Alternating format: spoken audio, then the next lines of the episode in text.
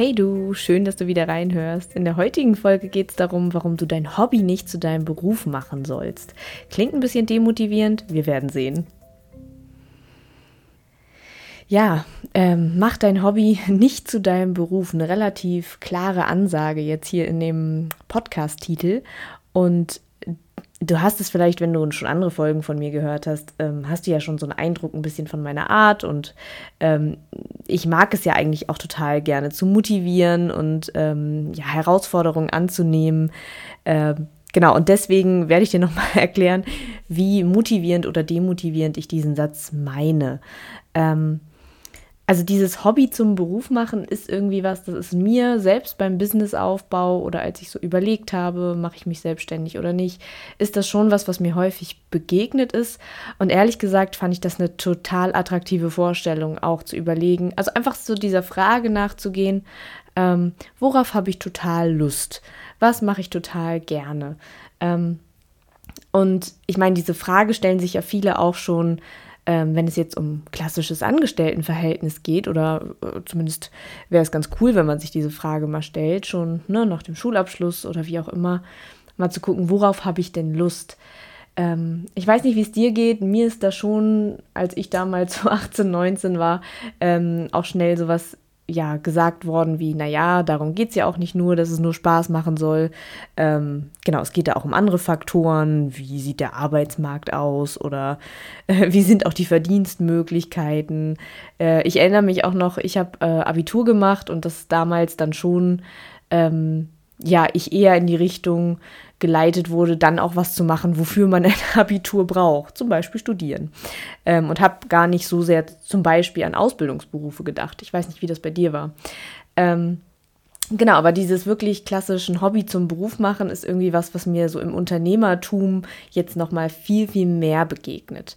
Ähm, ich habe auch selber schon mal eine Folge gemacht, so zu Einkommensquellen. Und ähm, da habe ich dich auch gefragt, ne, was sind Hobbys, die du monetarisieren könntest als ein Nebeneinkommen? Ähm, da ist an sich auch nichts Schlechtes dran. Ich nehme mal ein Beispiel. Äh, ich spiele richtig gerne Gitarre. Und ich habe während des Studiums auch äh, ein paar Freundinnen äh, ja, Gitarrenunterricht gegeben. Und das fand ich auch total cool und das hat Spaß gemacht. Ähm, ich habe das eher dann im Austausch gegen Naturalien damals gemacht, aber äh, das war eine total schöne Sache. Und natürlich ist es naheliegend, sowas dann auch als Nebenjob zu machen, was man eben eh schon kann. Ähm, da spricht auch nichts dagegen. Ich glaube, was ich jetzt eher so meine, ist so dieser Hauptberuf, ne? Oder diese Haupteinkommensquelle. Warum das nicht unbedingt das Hobby sein sollte. Der erste Grund dafür ist tatsächlich, ähm, dass du, gerade wenn du dich selbstständig machst, eine Business-Idee verfolgen solltest, die und da bin ich jetzt mal so ganz, ähm, es ist jetzt gar nicht blumig, äh, sondern wirklich relativ nüchtern. Du solltest einer Business-Idee nachgehen, die irgendwie auch das Potenzial hat, dich zu dem Erfolg zu führen, den du dir wünschst. Ähm, und natürlich ist das nicht in Stein gemeißelt, woran das liegt und welche Kriterien dafür wichtig sind. Dazu erzähle ich dir in der nächsten Folge auch nochmal mehr. Ähm, aber es gibt schon ja so bestimmte Sachen, auf die man achten kann, ähm, die so eine ähm, ja, die das vielleicht leichter machen oder besser umsetzbar, dass daraus auch wirklich der Erfolg ähm, ja, generiert werden kann. Ähm, und was ich außerdem schwierig finde an dieser Vorstellung, ne, macht dein Hobby zum Beruf, das klingt so, als ob Selbstständigkeit und Unternehmertum einfach nur äh, ja super Spaß machen soll. Und verstehe mich nicht voll falsch. Ich liebe das, was ich tue. Ich liebe auch Online-Business. also für mich hat diese Vorstellung, dass es Online-Business gibt überhaupt, also wirklich viele Türen und Möglichkeiten geöffnet, weil ich das zum Beispiel liebe, jetzt nachts zu arbeiten. Ich nehme diesen Podcast hier zum Beispiel gerade um halb elf äh, auf abends und ähm, ich mag total diese Flexibilität und auch mal viele Dinge am Stück vorzubereiten und ähm, genau, es gibt von der Arbeitsweise her viele Sachen, die ich daran total mag, aber es gibt auch immer Bestandteile, die jetzt erstmal keinen Spaß machen. Und ich habe ja auch schon mal eine Folge so zur Produktivität gemacht. Ähm, ich mag das, mir Prozesse cooler zu machen. Ne? Und ich versuche eigentlich bei allem, was ich mache, ja, das so ein bisschen zu gamifizieren, äh, für mich dann eine kleine Challenge draus zu machen oder zu gucken, wie kann ich das cooler für mich machen. Ich hole mir auch ab und, ab und zu schon auch mal Hilfe, ähm, wenn ich irgendwo gar nicht weiterkomme. Aber ich habe nicht die Erwartung, dass alle Bestandteile von meinem Business mir Spaß machen müssen. Es gibt auch viele Dinge, die muss ich einfach machen. Die sind notwendig, die sind äh, einfach Teil davon und ähm, bei manchen Dingen hat man auch am Anfang irgendwie weniger Bock drauf und manchmal, wenn man ein bisschen mehr drinsteckt, dann macht es mehr Spaß. Also als ich das erste Mal mein E-Mail-Marketing eingerichtet habe, also da habe ich mehr als einmal in die äh, in die, wie heißt das, in die Tischplatte gebissen. das ist wirklich nichts, was mir wirklich, also was mir total liegt oder so. Ich habe das mit so einem Videotutorial Schritt für Schritt gemacht. So, ich habe das sogar langsamer abgespielt, den Ton, ständig Pause gedrückt. Das hat ewig gedauert. Und natürlich hat dann irgendwann auch noch nicht funktioniert. Und ähm, das sind Sachen, die machen keinen Spaß. Und wenn ich dann nur nach Spaß und Freude und Leichtigkeit gehen würde, ähm, dann hätte ich ziemlich schnell auch wieder aufgehört. Und ich glaube, eine der wichtigsten Fähigkeiten, die es im Unternehmertum braucht, ist wirklich dieses konsistent dranbleiben. Eher sozusagen, ja, jeden Tag, jede Woche die Dinge machen, die wichtig sind, anstatt irgendwie, ja, nur so der Freude zu folgen. Ähm, lustigerweise heißt dieser Podcast ja auch Geldfreude und natürlich ist Freude auch ein guter Wegweiser in vielen anderen Situationen. Ähm, genau. Was ich aber auch sagen möchte, es heißt auch nicht, dass dein Hobby nicht irgendwie auch ähm, die Chance hat, für dich eine auch gute Business-Idee zu sein. Ähm, zum Beispiel, mh, mm, genau, wenn du zum Beispiel, wenn, wenn, so ein klassisches Beispiel, wenn Yoga dein Hobby ist und du baust dir ein Yoga-Business auf. Ähm, natürlich ist das cool und das kann natürlich auch total erfolgreich werden. Ich sage, ne, also verstehe mich nicht falsch, ich sage nicht, dass es unmöglich ist, aber es kann eben auch sein, dass du viel zu sehr dieser Idee verfällst, so deinem Hobby ähm, ja nachzujagen und viel zu viel Zeit vielleicht da reinsteckst für etwas, wo der Bedarf vielleicht gar nicht da ist. Oder ähm, ja, woran du vielleicht sogar, und das ist eine große Gefahr bei Hobbys, die Freude verlierst, wenn du es beruflich machst. Weil eben, ich weiß nicht, wie es dir geht, beim Hobby ist ja eben eine gewisse Gelassenheit dabei, weil wir es nicht tun, um zu oder um, ja, genau, ein bestimmtes Ziel zu erreichen, Geld dafür zu bekommen ähm, und so weiter. Und damit komme ich auch so zu meinem stärksten Argument und das, was mich am meisten überzeugt, das eben nicht zu tun. Du darfst schlecht sein in deinem Hobby. Wenn du dein Hobby zum Beruf machen möchtest, dann, wenn wir jetzt mein Gitarrenbeispiel nehmen, ich müsste schon also wirklich außergewöhnlich krass gut sein im Gitarrespielen, damit ich Profimusikerin werden könnte, Studiomusikerin ähm, oder in wirklich einer großen Band mitspielen. Ähm, da, da reicht so, so mein Lagerfeuer-Skill halt wirklich nicht für aus. Ähm, und ich müsste viel, viel mehr Zeit, ein ganz anderes Engagement da an den Tag legen, um da so gut zu werden, um damit wirklich so Geld zu verdienen.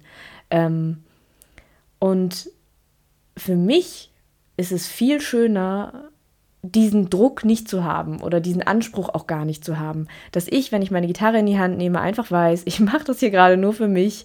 Es ist okay, wenn ich in den letzten zwei Jahren kein neues Lied gelernt habe und immer noch dieselben Songs spiele, die ich schon immer spiele. Ähm, es ist auch okay, schlecht zu sein in seinem Hobby. Also es, es gibt wirklich niemanden, der einem da reinquatschen kann. Ähm, und genau, das ist irgendwie das Schöne auch an so einem Hobby. Ich habe noch ein anderes Beispiel.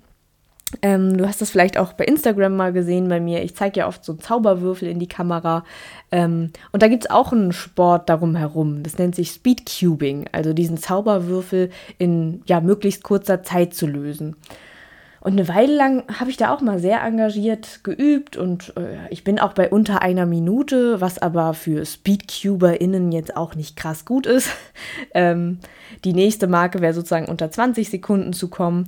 Aber allein dafür müsste ich schon äh, über 80 Algorithmen zum Beispiel auswendig lernen. Also so eine Zugfolge von ähm, Drehungen vom Würfel. Und ja, das, da habe ich aber bis jetzt noch keine Lust zu gehabt. Und es ist für mich voll okay, irgendwie diesen Zauberwürfel in meinem Tempo zu lösen. Ich habe da Spaß dran. Aber ich vergleiche mich da eben auch nicht in Meisterschaften oder habe da irgendwie äh, den Wunsch, da jetzt irgendwie die Beste drin zu sein oder überhaupt eine der Besten. Ähm, Und das ist voll okay. Also ich weiß nicht, wie es dir geht, aber manchmal erleichtert das total viel, wenn man weiß, hey, ich mache das jetzt einfach nur, ich da gerade Lust zu habe. Vielleicht setze ich mir manchmal ambitionierte Ziele, aber dann eben aus anderen Gründen und nicht, weil, ähm, ja, quasi mein Unternehmen davon abhängt. Das ist nochmal eine ganz, ganz andere Stufe, finde ich.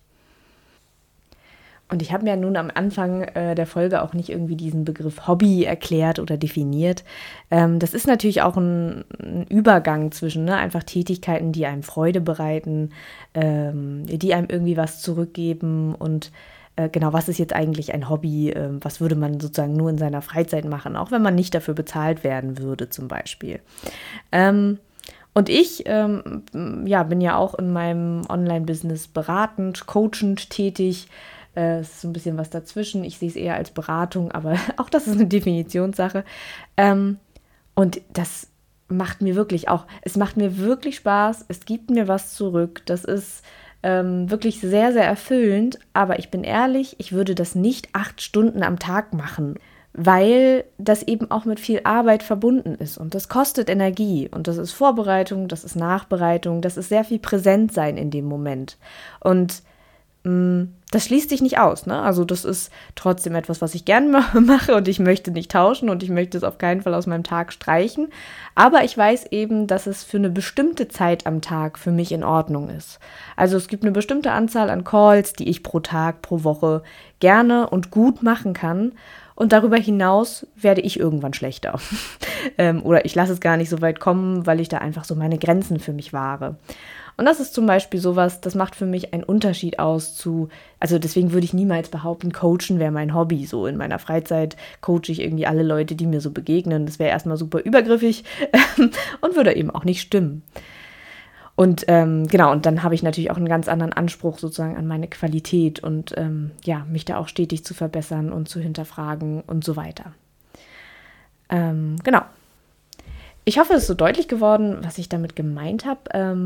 Du kannst mir gerne immer mal eine E-Mail schreiben oder eine Podcast-Bewertung, was du so zu dem Thema hältst. Ähm, per E-Mail erreichst du mich unter info at alexandra-thomas.com. Ähm, genau, und ich freue mich immer äh, von dir zu hören. Und ähm, noch eine kleine Ansage, ich werde in diesem Jahr, also je nachdem, wann du diese Folge hörst, im Jahr 2022, ähm, werde ich noch ein paar Workshops anbieten. Und ähm, wenn dich das interessiert, wenn du das nicht verpassen willst, dann rate ich dir entweder mir bei Instagram zu folgen unter äh, Psychologin-Money Mindset. Der Name ist immer schwer zu sagen. Äh, ich suche noch nach einer Kombination, Alexandra Thomas mal als Instagram-Namen zu nehmen, aber ja, Thomas ist ein sehr weit verbreiteter Name und die Kombi auch und ich finde noch keine Möglichkeit. aber genau, also wenn du das nicht verpassen willst, ist das einmal ein Weg oder du kommst auf meinen Newsletter, den verlinke ich dir gerne nochmal in den Show Notes. Ich werde das hier in meinem Podcast nicht, also gerade so Workshops, die wirklich nur für eine kurze Zeit buchbar sind und dann auch erstmal nicht, die werde ich jetzt hier nicht ähm, ja bewerben, weil genau, Podcast-Folgen sind ja einfach länger verfügbar und dann soll da nicht ständig Werbung für irgendwas da sein, was dann gar nicht mehr gibt. genau. Deswegen da kurz die Ansage, wenn du da nichts verpassen willst, ist mein Newsletter, glaube ich, die beste Adresse und der ist auch immer recht kurz und knackig, also wenn dich das interessiert, Money Mindset Impulse, ähm, klick dich da gern mal rein. Ansonsten wünsche ich dir wie immer viel Erfolg und Geldfreude und freue mich, wenn wir uns bald wieder hören.